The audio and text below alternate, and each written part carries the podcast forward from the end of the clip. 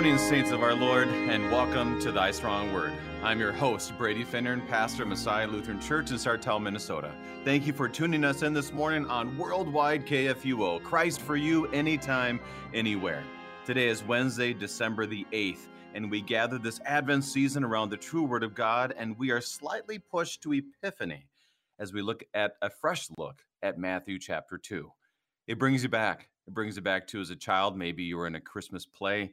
Maybe you drove around your community. I know for my own home growing up, we had a display of the Nativity, and there were the three men, wise men, and uh, royalty. Um, I remember playing as a kid, We Three Kings at, I don't remember what service it was for, but I remember playing that. And the question is, was that accurate? Was it not accurate? What is accurate and what is not accurate according to this? And what is the main purpose of how Matthew put this in, inspired by the Holy Spirit? This is going to be fun as we look once again at the Word made flesh. For the gifts are ready, ready for you. Thy Strong Word is graciously underwritten by our friends at Lutheran Heritage Foundation. For more information on their great work around the world, visit lhfmissions.org, lhfmissions.org.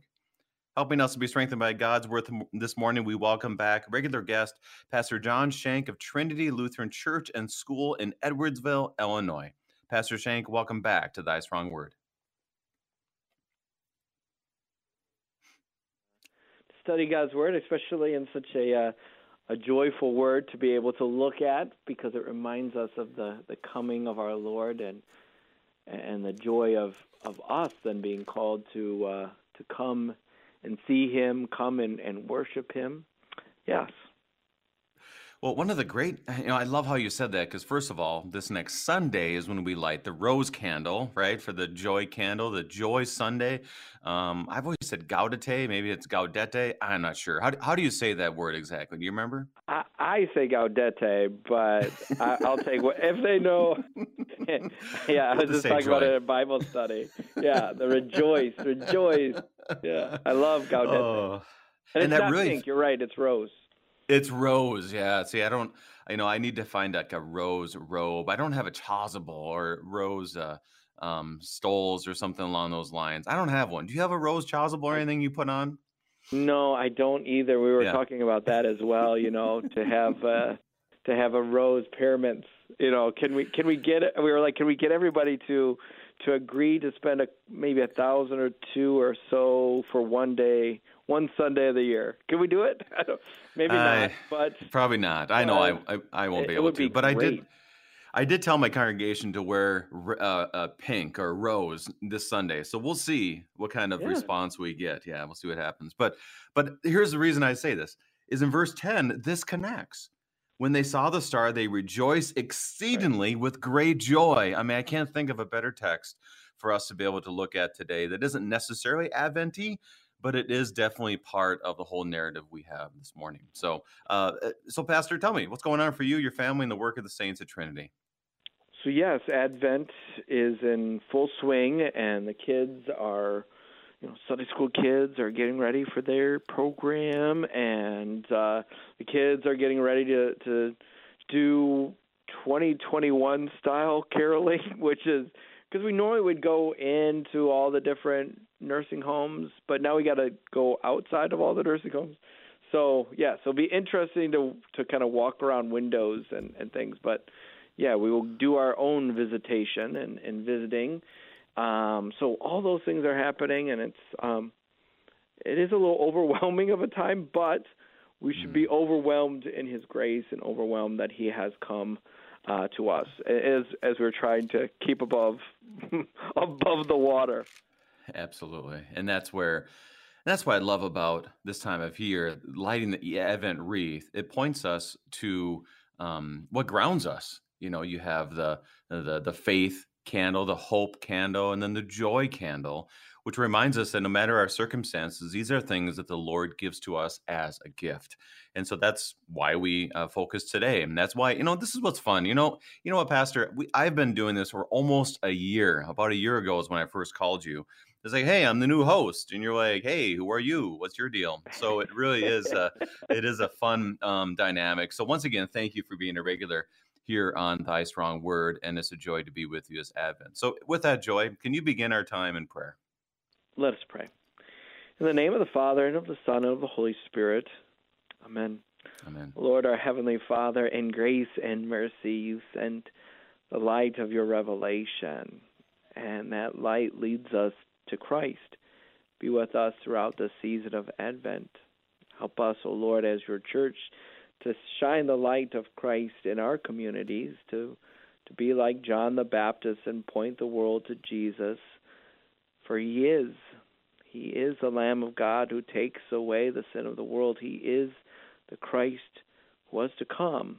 And this Christ who is to come is coming again. The one who sustains us and is with us every day as our, our Emmanuel. So be with us, comfort us, and strengthen us for our calling to be the light to the world, to shine the world to the great light, your Son, our Lord Jesus Christ. For it is in his name that we pray. Amen. Amen. Reminder: If you have any questions for us today, send us uh, send us an email kfuo at kfuo.org or call us 314-821-0850 314-821-0850. Now, I want to address one question that came and that I'm not going to address it with the answer, but Ian wrote wrote me a wonderful email concerning Matthew chapter one. And as we look at Matthew chapter one, th- there's just some unique number systems that are there, and and so forth. So Ian, I have I'm going to study this. Um, I've directed it to Dr. Gibbs, who wrote the commentary. Um, who we had as a guest uh, to introduce Matthew. And just reminder to you, our listeners, if you have questions, it might not necessarily be answered the next day or this one today or the day of but it will be done within a week. That is my um, I don't want to say guarantee. Uh, that that's too much of a word, but it's it's my attempt to make sure I do it within the week. So by next Wednesday, um, Ian, I will address that, and I'll email you too to tell you when I will. So thank you for those questions; they really help as we go through the text. So, Pastor, we're in a very familiar um, text, Matthew chapter two and it brings up so many great memories growing up like i mentioned this morning. So as you look at this how do we make sure we're we're looking at it correctly? Not just with the nostalgic eyes but with simply the word of god and what it says. How do you want to start? Yeah yeah everybody well not everybody but in our churches it's great.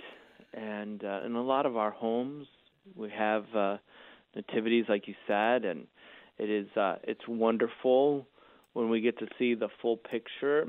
And when we go through this text, we're, we won't. Uh, there's no warning needed that we're here to destroy and to uh, break apart your nativity set. We can understand what um, uh, a nativity is doing, even though we might have to point out the reality that um, timing-wise might be slightly different.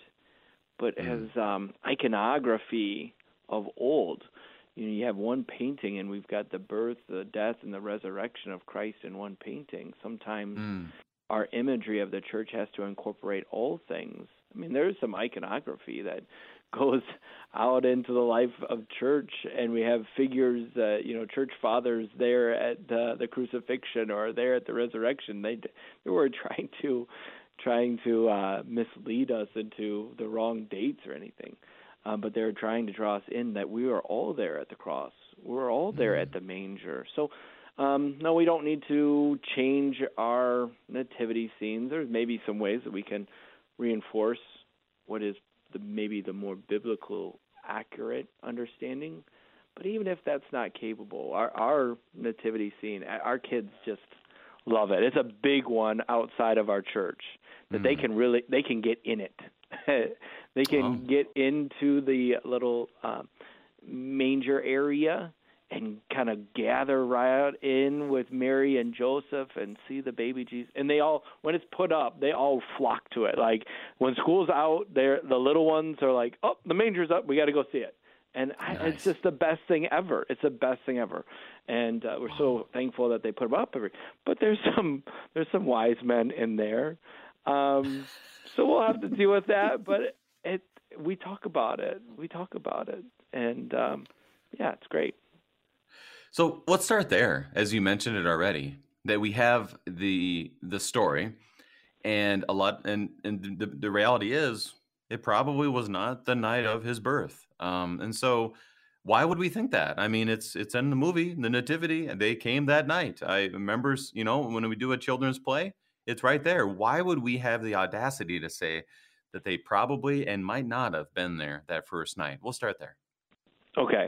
So when we look at the dating, we have to kind of do um, maybe harmonizing isn't the right word, but take all the different scriptures together and all of what's happening in uh, together to understand the the fullness of the birth the birth narrative.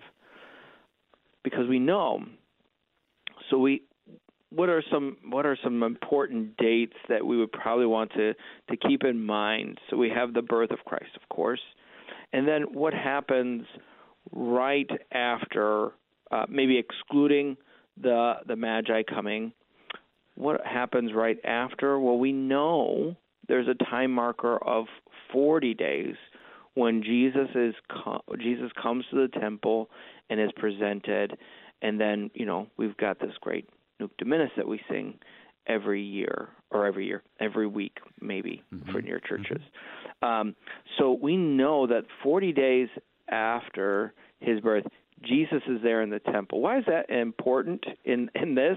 Well, if if the magi if the magi come to to G, uh, to uh, to uh, King Herod looking for Jesus, looking for the new king, and uh, they come to Herod and and ask him, "Where's the king to be born?" And you know, there's this searching out, and they tell him Bethlehem. They they go. We know what happens after. We we know that he wants. He is. He's acting as if he piously wants to know. Herod piously wants to know, but we know that he wants to to um, bring the death of the the Christ child. He is trying to hold on to his authority and, and power, and so it's hard to um, harmonize that time if it happens right as Jesus is being born and then they want and then Herod wants to kill all the the babies from Bethlehem and here comes a baby from Bethlehem. Um, Dr. Maier once talked about this and uh, he he said, you know, if, you think about Jerusalem, there's going to be all these uh, wanted signs for babies from Bethlehem all over the place, and it just is it's really hard to understand how that time frame could work. So he puts a marker at that they could have come 41 days, 41 days to two years, um, and he he leans on earlier than two years, with Herod saying, "Well, you know, it's uh, what what is this uh, a year maybe it's six months, maybe it's 41 days. Well, I will, you know, we will make sure and we'll get all the children two years and under.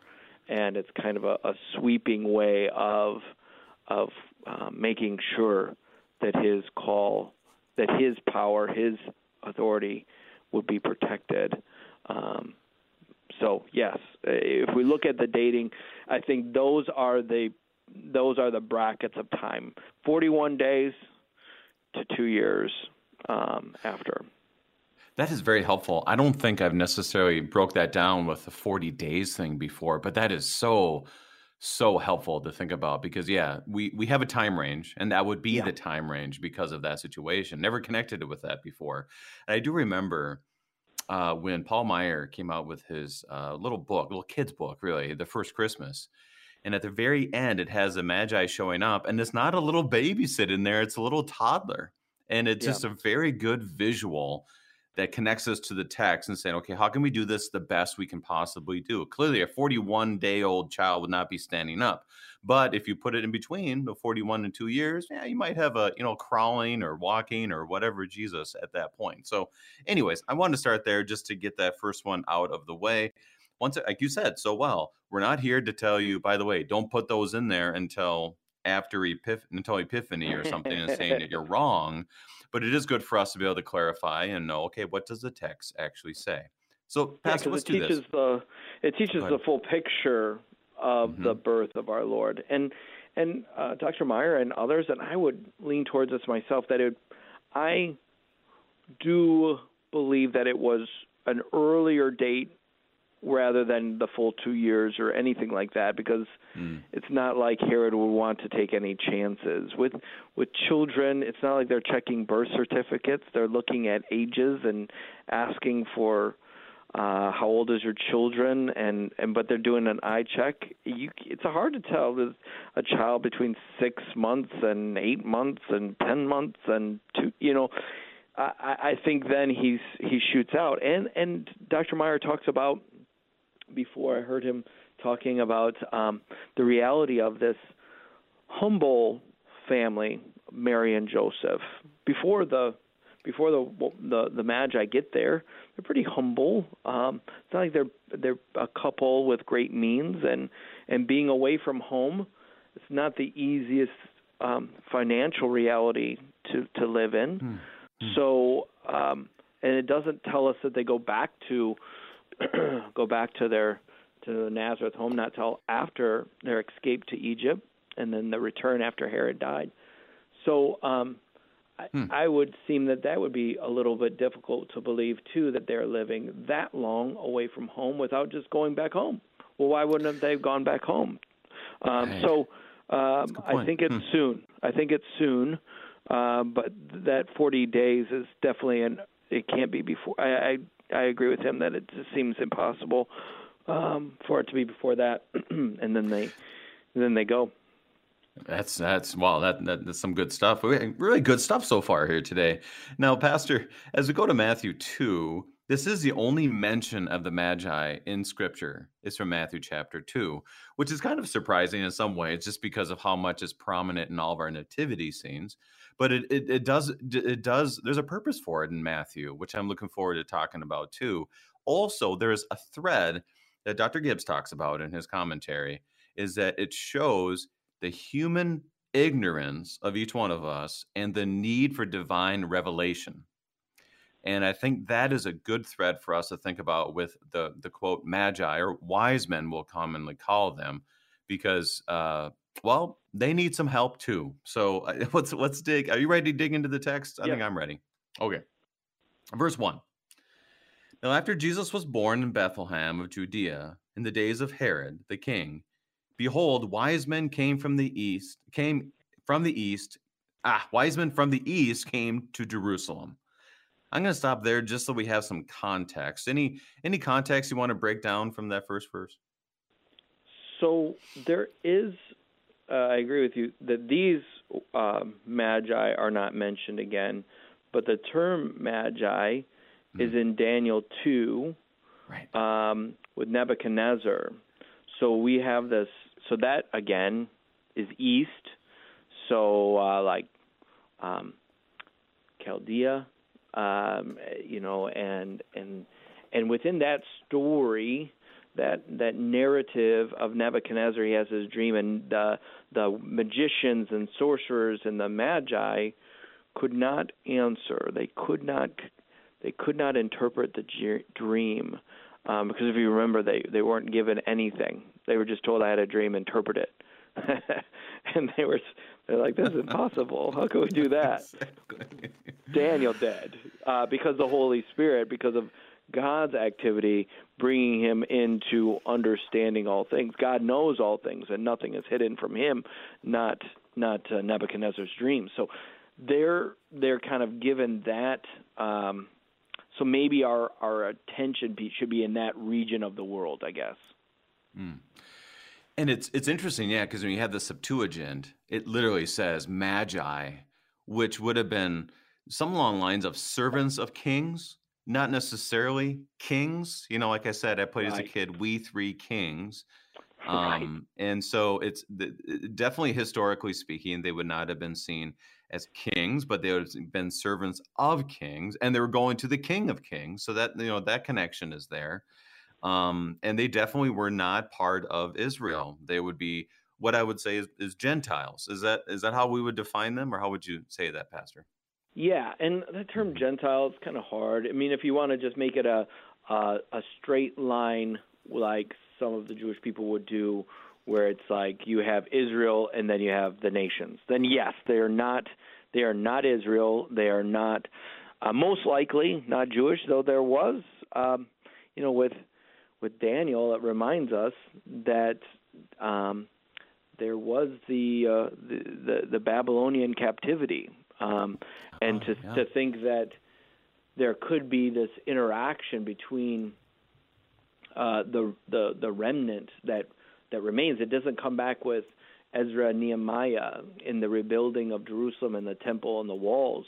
Um, there are those that just that stayed. Um, so uh, maybe there's interaction. Maybe just because Daniel comes with uh, and and and brings knowledge of the the Jewish faith, uh, that there would be an ongoing record um, that they would that they would know. Um, but yeah, I would I would agree with you. Historically, always they're known as Gentile, as of the nations, and um, Magi being maybe court officials. Um, that might be helpful.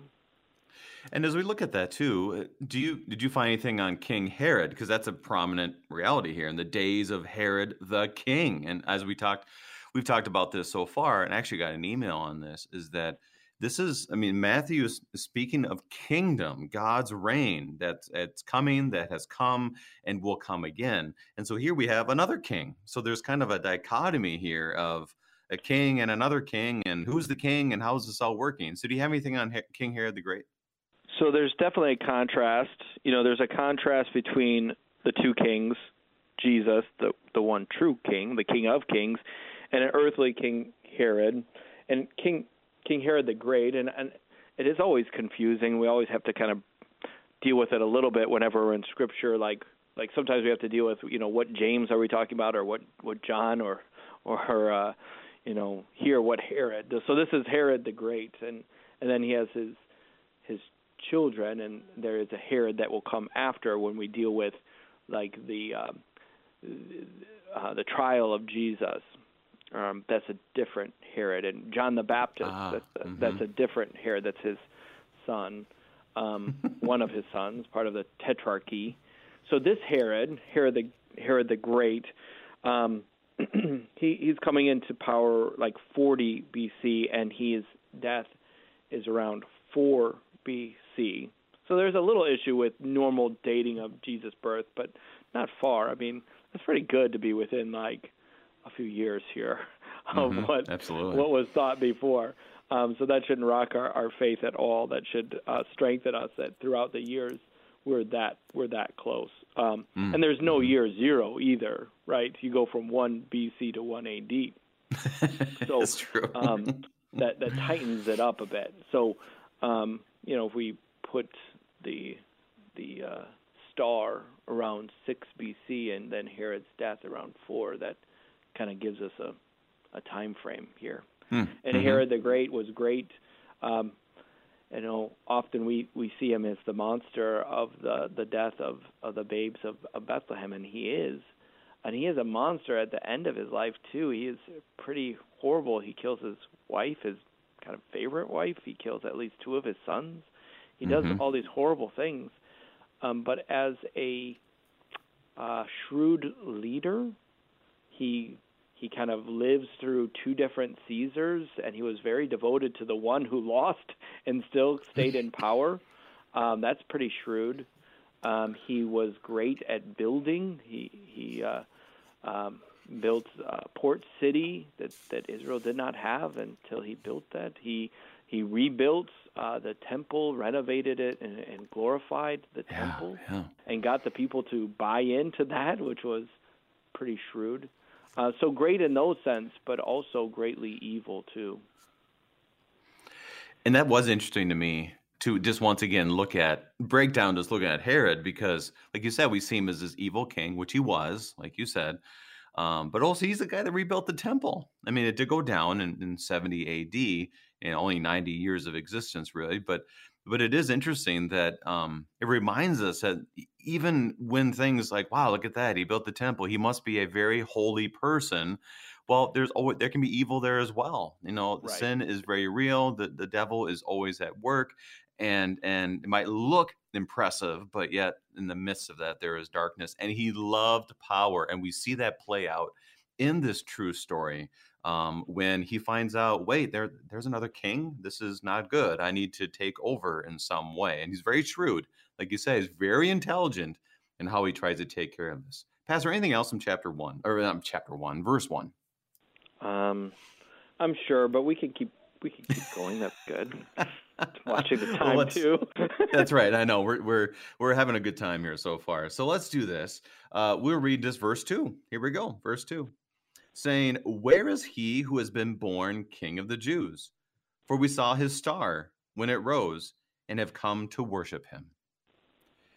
Now, Pastor, as we said, the Magi are from the east. More than likely, they were not um, they were not believers. They're not from a believing land, and it's quite striking of what they request and what they want to do. What are your thoughts? Yeah, it is striking, and so we have to be um, we have to be careful that that we don't make too much of them or too much of their seeking because it might be too far to make them seekers of the Messiah. They're looking for a king. So somehow mm-hmm. they knew that a king was to be born. The Christ um, talk will come not from them, but from Herod. Um, and so this star that arises. Yeah, that that too is interesting because maybe we have astrology there, but maybe it's astronomy.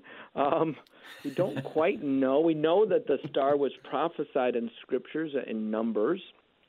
Um, so maybe, um, again, when I said you reminded us that that Daniel and and others of uh, wise and and uh, noble families were taken off in the Babylonian captivity, and so um, these magi, in the sense of being scholars, maybe knew, maybe they did know the scriptures, maybe they knew this, or maybe it's more somewhere in between astrology and astronomy um, of the you know Kepler talks uh, when you when it tried to talk about it, the star being a natural phenomenon instead of just um, a miraculous phenomenon.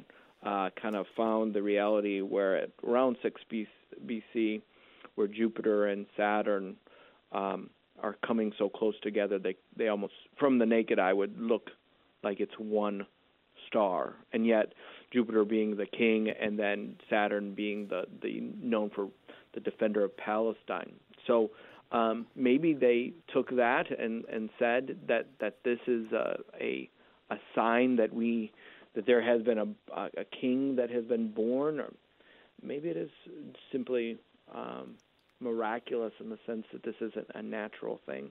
There are a lot of people that have tried, and every year there'll be something in in the news about finding the Bethlehem Star, and there was a really interesting kind of documentary um, about it that people can watch.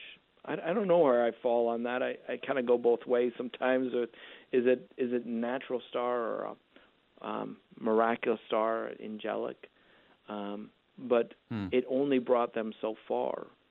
It only brought them so far, and and that's pretty striking too. And that is a fascinating reality. Either way, there was a star that led them there. And so we give thanks that God works in the world in that way, just like the wind that took away the Red Sea so they could walk across dry land, kind of thing. And it's amazing to think about how God works. But right now, Pastor, we want to jump on that thought as we move through the text. After our break, we are studying Matthew chapter 2 with Pastor John Shank, and we'll be right back.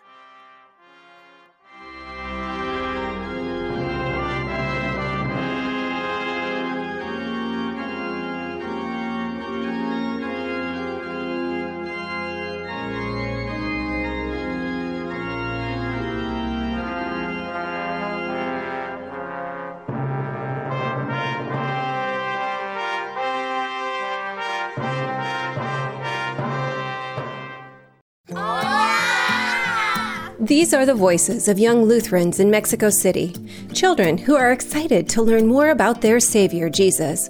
But they need our help because good Lutheran books for kids in the Spanish language are in short supply in Mexico.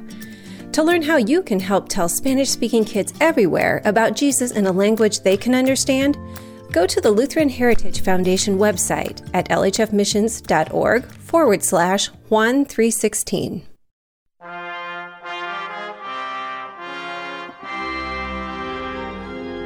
And welcome back. We are studying Matthew chapter 2 about the Magi with Pastor John Shank of Trinity Lutheran Church in Edwardsville, Illinois. Now, Pastor, as we look at these first two verses, it is, I think we just have to keep it as simple as possible that they obviously knew that there was a king. How did they know? We don't know. We know that they saw a star. What star? We don't know.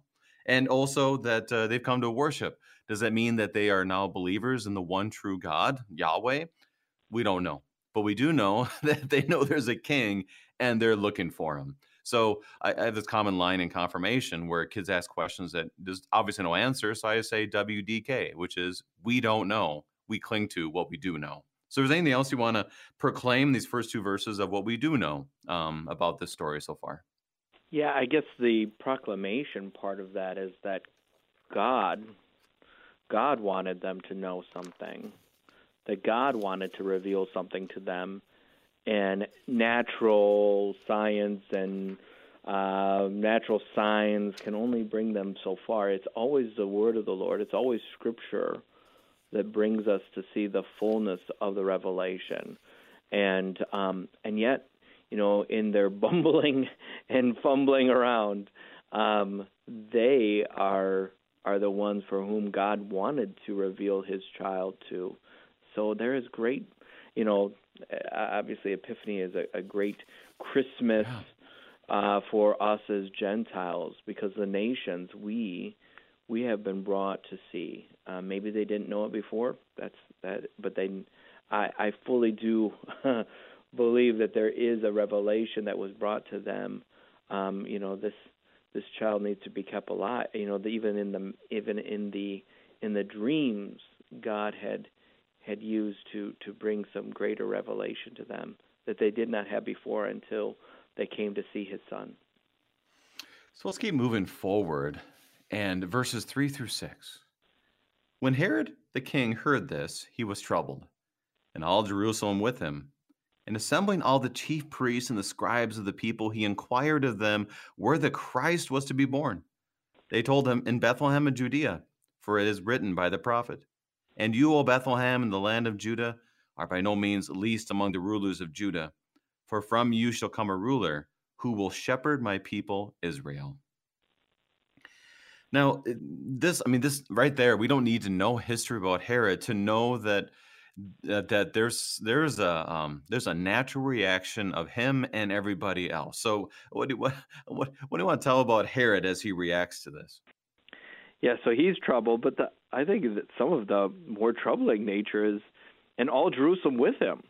right, it's like, right. well, but maybe they were troubled because they knew that Herod's not going to react well to being challenged. Um, maybe they knew that. Uh, maybe they knew that this means uh, disrupt disruption to their peace that they had with a foreign land of Rome. Maybe it meant that their Christ was here and they would be judged, and that's troubling too. I, I think some of the remarkable reality is they are asked, "Where's the king?" And what does Herod say? Where's the Christ to be born? So they knew oh, yeah. that the Christ is also the king in the line of David, and he's not in the line of David. Uh, he is a bit of a usurper king here. Um, so the true king comes, and, and they find of, of Bethlehem that reminds them all the more that this is the line of David. That is interesting because it's partly a uh, a conscience issue where he's like, I got to use my power or else I will no longer be king because I know there's going to be a greater king than me in this whole process and why he's searching for power, why he wants power, why he tries to control things, which, you know, we all have that tendency, I would say, to try to gain power in things, even small things or big things. And so he has that. Everyone knows that he's not going to react well to this. So there's an anxiety throughout the whole city. And it is ironic that uh, they're in Jerusalem. This is the main place and now the Holy Spirit leads these chief priests and scribes to know the answer. And you're kind of like, well, if they know the answer, he's going to be in Bethlehem. Why were they not more prepared to do something in Bethlehem? you know? And so it's kind of a, a really an intriguing quote from Micah chapter 5 that now they know where this Christ would be born, but they didn't really seem to be set up for this Christ to be born there. Any thoughts on that? So, I mean, a thousand years is a long time. So, I don't know how so long true. you like to wait. That's right. That's right. and we can say the same thing, you know. That's why we need Advent to prepare our hearts for the coming of Christ, because a couple thousand years is a long time.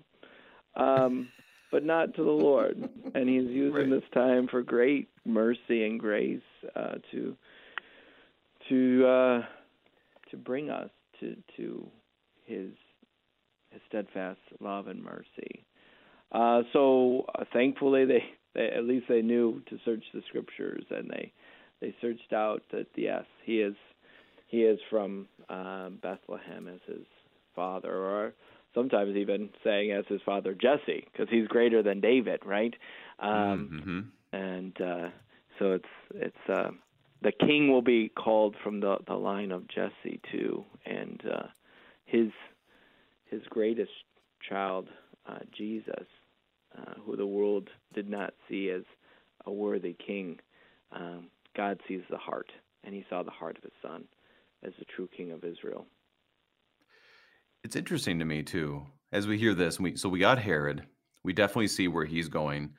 And then in verse 1, I forgot to highlight this before, when it says, In the days of Herod the king, behold, wise men from the east came to Jerusalem. So there was definitely a, a, a, a part of this where these magi were not the expected people to come. And this is like you alluded to before. They're unlikely devotees or unlikely recipients of this message. And so there's kind of a little bit of Herod's trouble because of power, but also like, who are what what are they doing here? You know, what is the deal here and what's happening? And God used it all, his Holy Spirit, to point them back to the word, obviously from Micah, and pointing them to the truth of this is where the Christ would be. So it's just to me, this is not the John the Baptist moment, but there is this like pointing to truth continuously, and it's got to perk some interest because not a lot of people, you know, from the Nebuchadnezzar land, a lot, a lot of believers came out of there, even though there would have been some Israelites, um, and and you know, just not a lot. Everything was different. Everything didn't look the way you would expect, which is why it's divine intervention to point right. them to the truth. So I just I forgot to highlight that before, and I thought that was an important point. So anything else in the first six I verses?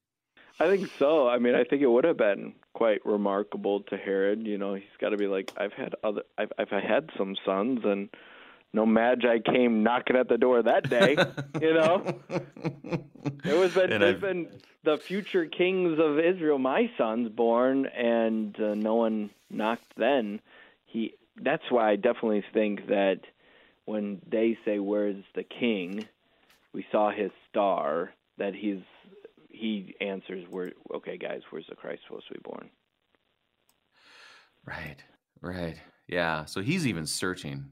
He's searching in the midst of this as well, which is quite fascinating to think about. Anything else in the first six verses before we move on, Pastor? Yeah. Uh, I would just say searching, but then not for all the wrong reasons, obviously. Yeah, right. That, right that's what yeah. we can do. And I, yeah, and I know you know, but I'm just saying, you know, um, isn't that what, what people sometimes do with Scripture? They they search the Scriptures. They spend a lot of time reading it just to justify their actions, and they. Right. So here he's going to try to justify his action because he's the king and he should have no rival or something. Um, but yeah, he should be there prostrating to to the the true king. And and this is where we come to seven and eight. So and this is something that's interesting to me when i read this. And I, I maybe i knew this but i didn't think about it is that herod literally sits the wise men down. I mean probably takes them into their court his quarters and says hey here's the deal and he is crafty. Oh boy. I mean he couldn't do what he did without being a smart dude. So he knew how to play the game. So verses seven and eight we see a little more how herod acts. Then Herod summoned the wise men secretly and ascertained from them what time the star had appeared, and then sent to Bethlehem, saying, Go and search diligently for the child, and when you have found him, bring me word that I too may come and worship him. So he brings them to their quarters, and what does he tell them? Yeah, so they they he asks about the star and when they saw the star, and he's uh, getting that info. You know, it's just yeah, as you said, crafty, and it's it is like a snake. You know, there's they're kind of being lured in, uh, or like a I don't know spider with a net. They're they're they're luring him in to give the information. When when and by the way, when did you see that star? Because he has all he he knew it from the beginning of there's a king to be born. There's a king that has been born. What his heart wanted to do to that king, and which was to try to destroy. Um, so, uh, gaining that information, he sends them off uh, to to Bethlehem, but uh, wants them to come back and he says so that they, he too can can worship. And it, that's a tricky word. Um, I think it's it's fine that we render it uh, worship, but it um, you know it could mean to um, adore, to to bow down before, you know. So it could they when the the um, when the magi are saying it, it could they you know it could just mean that what you would do to a normal king, you would bow down, right?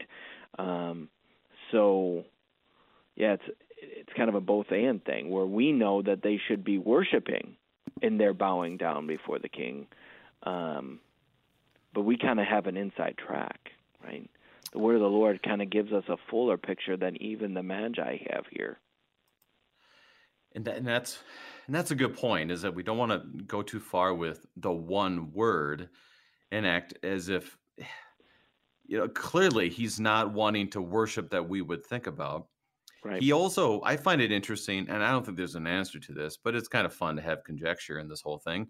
Is why didn't he just go there himself and destroy the whole town? I mean, I just, it, it's kind of fascinating to me. Maybe there's some political reason, or I don't know, any theories, because that's all we really have is a theory at this point. Any thoughts?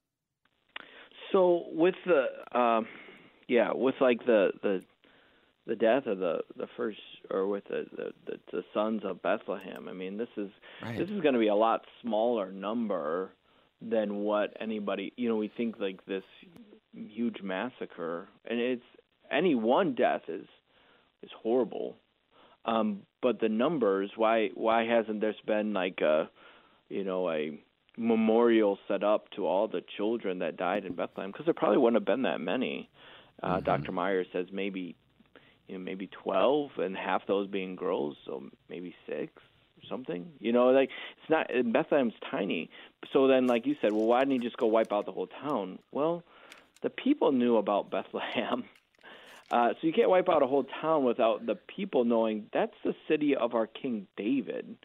Right. So oh, true. Good point. That Good would point. be a yep. little bit more noticeable than the death of six boys who are maybe you know two years or and under. There's a lot of uh, tragically there's a lot of children in this time frame, and even now around the world that die from that time. You know, eh, five years and younger, ten you know as infants. Um, mm-hmm. And so that's probably not going to move the needle compared to all the other atrocities that Herod did. And maybe they go secretly, or maybe, you know, maybe we don't quite fully know. But um, it would be a lot more noticeable if he goes and you know destroys the town, and the people probably would not have stood for that. And that's a good point. That would be part of the political move. I, I totally, you know, I tend to think in extremes. You know, like uh, the Vikings lose, and I just think I, the world is ending. The Vikings win, I think everything's everything is just great and grand. So there it is. You, I revealed myself. Sometimes I get too extremes. Like, why not just destroy the whole town without thinking about the significance of Bethlehem, scripturally, historically, and such. So yeah, why would he do that? Well, duh, Brady. Come on now. Let's let's get this back in perspective. But he and definitely you are talking is to a Lions fan today, too. So, so you are happy as a clam. you have to bear. just, but yeah, oh, what a so week! I think, what a week! Yeah, he's he's um he tries. Herod always tries to portray himself as the right king of Israel. And there is an action, just like King David when he sinned, he tried to hide it, cover it up. So he tries to cover up his actions. He tries to look like a pious king, even though he does these horrible things. He wants the world to glorify him. He wants to. He wants to be great, Herod the Great. Um, so I think there is a, a lot of that reputation in here too. He's trying to do things secretively. So as we look at that, we um, there, there's a reality to this that they we we've traditionally called them wise men, and there's an understanding historically, really since the eighth century, that they were men of wisdom from the east. Now, historically speaking, that isn't necessarily how people saw them. That uh, Dr. Gibbs speaks about this in historical right. accounts that they were they were seen as outsiders they were right. seen as, uh, you know, important people, but never as wise men. And for me, I found it fascinating that they they needed divine intervention to do any of these things, and they kind of are getting duped by Herod in this process, as far as we can tell. We don't know if they're doing a wink, wink, you know, uh, you know, cross my fingers behind my back type of thing going on. But they, you know, were they wise men? Maybe. But does it explicitly tell us that? Not necessarily. Magi, like we said, Daniel too, they didn't know what to do with that dream. So it's not like they knew everything. Um, but it, I thought that was an interesting insight. Any thoughts on that?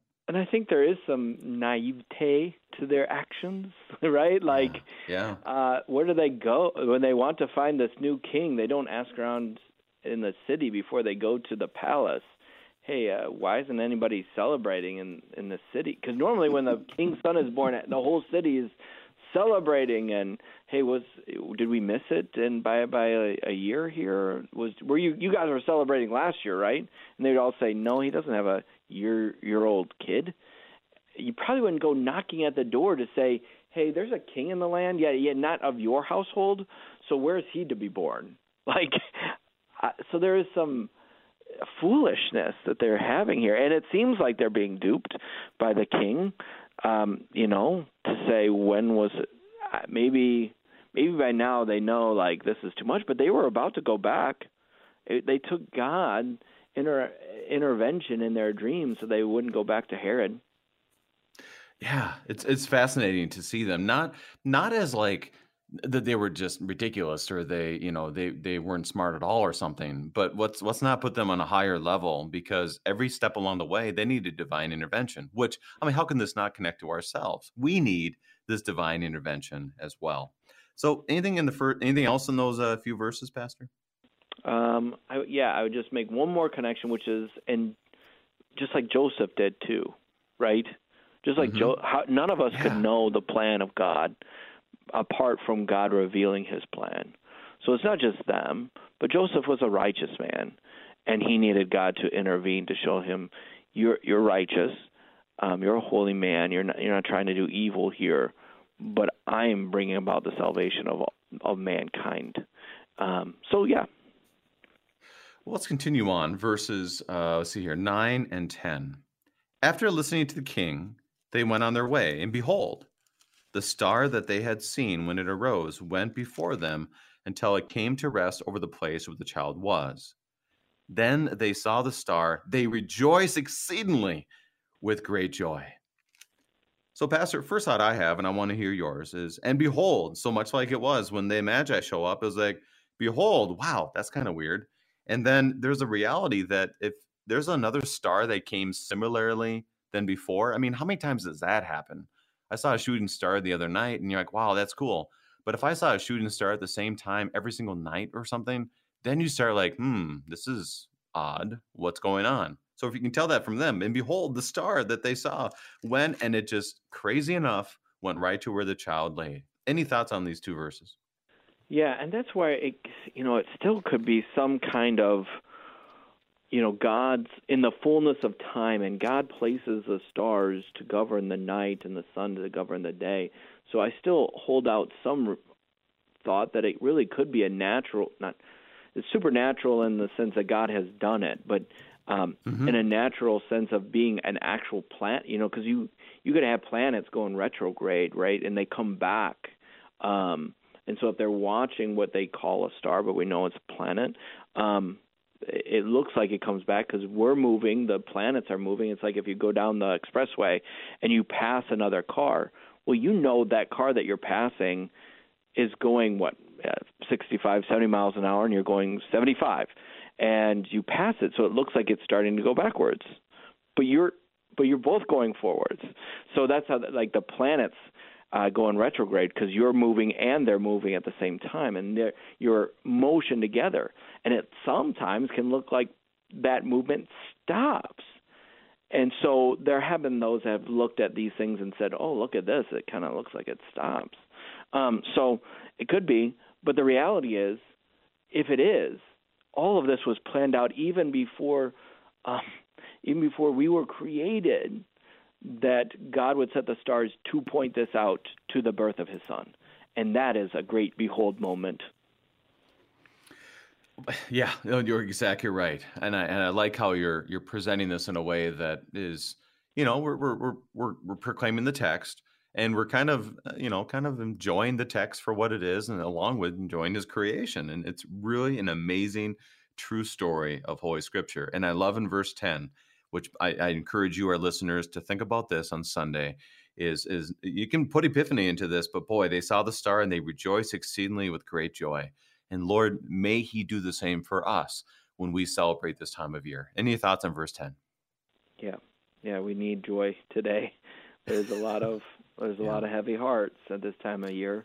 Um, a lot of families hurting because they want to be all together. They want to be whole, and that's why we rejoice in this light because he comes to to bind up our broken hearts and he comes to make us whole um, by being willing to be broken for us. And that is the greatest joy of all. Well let's finish out our text 11 and 12 and going into the house they saw the child with mary his mother and they fell down and worshipped him. Then opening their treasures they offered him gifts gold and frankincense and myrrh. And being warned in a dream not to return to herod they departed to their own country by another way. Now, Pastor, we have about three minutes, so quickly, it doesn't appear that the number three ever shows up for number of people, but just gifts. So, how many magi were there? yeah, we don't. like uh, the questions just come with answer the same answer, just put it in repeat. We don't know. We don't know. um, we don't. Uh, but there's nothing wrong with having three because we have three gifts.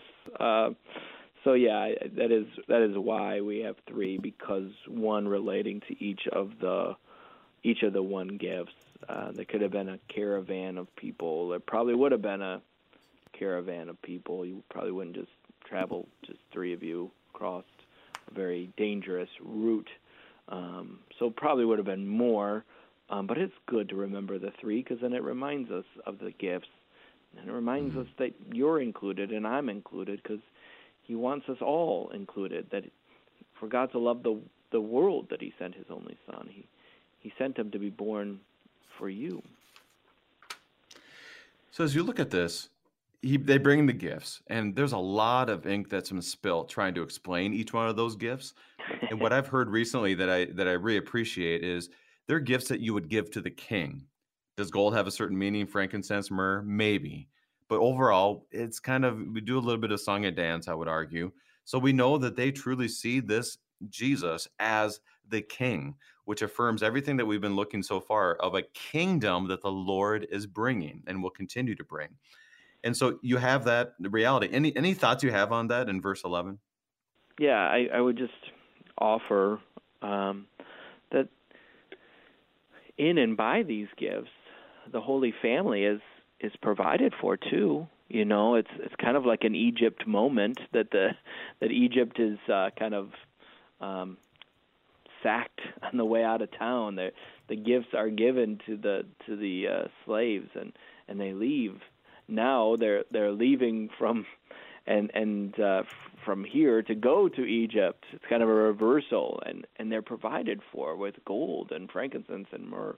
So they will be. God will provide for His Son, and He'll He'll take care of him, and He'll bring him along His course to the point where He sent him. The purpose for what He sent him, which is to be our sacrifice, to be our King who is willing to lay down His life, not to hold on to power and to, to keep it for self, but to use his authority for our salvation. And so to see God's hand, his Father's hand, in providing for them, um, so that so that they would be cared for along this journey that they're now on. Pastor, we have about a minute left in our time. How would you I mean, to look at it once again with fresh eyes, and I just feel so uh, there's so much richness here. How would you summarize this and what it means for us today? I think it it means that the Lord wants our God wants His His message of salvation to go out to all the nations, and this is how this Epiphany has always been celebrated. This is the the Christmas of the Gentiles that yes, Christ was born and he is the son of David, but he's also your king. He's the king of Israel, but now you have been grafted in. He is a line and lineage, but now, now he is your brother, and he has come to be your savior. To the ones who did not know, the ones who could not see, a light has shined, and it shines on our hearts so that we can see that this Savior has been born for us. Pastor John Shank of Trinity Lutheran Church and School in Edwardsville, Illinois, giving us God's strong word from Matthew chapter 2. Pastor Shank, thank you for the gifts. Thank you. I'm looking forward to Epiphany, but obviously in the middle of Advent, we still have joy. We light that candle this weekend, and the joy comes as our Lord is with us. I'm your host, Brady Finnern, and pastor of Messiah Lutheran Church in Sartell, Minnesota. Thank you for joining us, and the Lord keep you safe in the palm of his hand.